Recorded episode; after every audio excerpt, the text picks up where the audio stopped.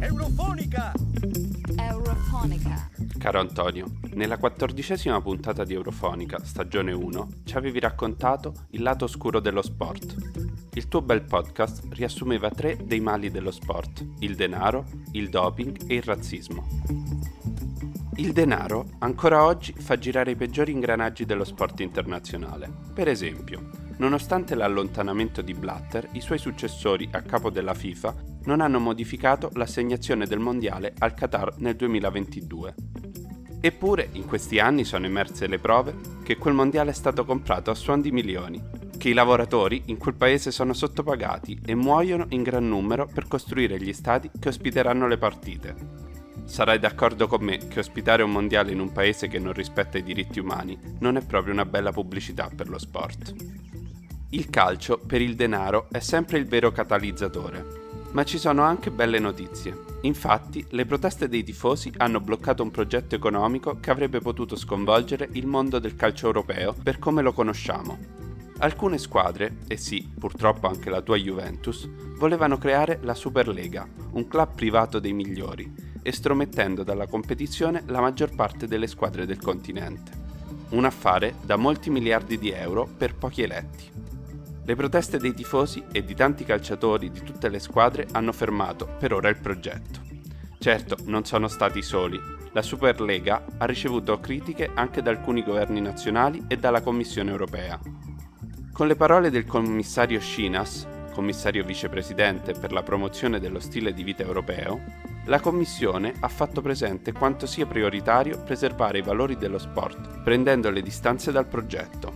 La Superlega è sfociata soltanto in tanto chiasso, brutte figure e i social inondati di meme. Di certo non sono solo i soldi e la corruzione i problemi nello sport. Veniamo al doping, un altro dei temi che avevi trattato. È notizia di quest'anno che l'Agenzia Mondiale Antidoping, la WADA, ha ridotto le pene per gli atleti che fanno uso di sostanze stupefacenti. Ora, per l'uso di marijuana e cocaina, si rischiano solamente tre mesi di sospensione, soprattutto se le sostanze vengono usate a scopo ricreativo e quindi non per compromettere il normale svolgimento di una competizione. Un bel cambio rispetto alle pene di oltre un anno che presero all'inizio degli anni 90 Maradona e Caniggia. Come vedi Antonio, ci sono dei piccoli cambiamenti, ma alla fine i problemi dello sport sono sempre gli stessi. Il razzismo è ancora uno di questi, un male che non si riesce a eradicare dalla società e tantomeno dallo sport. Proprio dopo le proteste sulla Superlega, l'ex calciatore Patrice Evra ha rilasciato un video su Instagram in cui diceva Voglio ringraziare tutti quelli che hanno protestato contro questo piano machiavellico, ma ho una sola domanda. Perché non abbiamo la stessa energia, la stessa passione, lo stesso impegno per combattere il razzismo? Questo avviene perché il razzismo è ancora un problema endemico nel calcio europeo.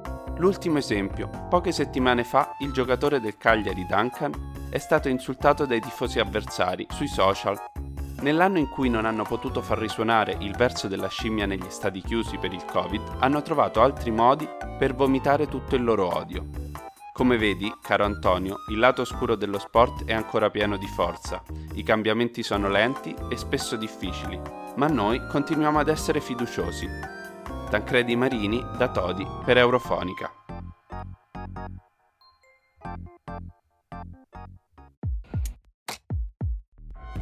Eurofonica.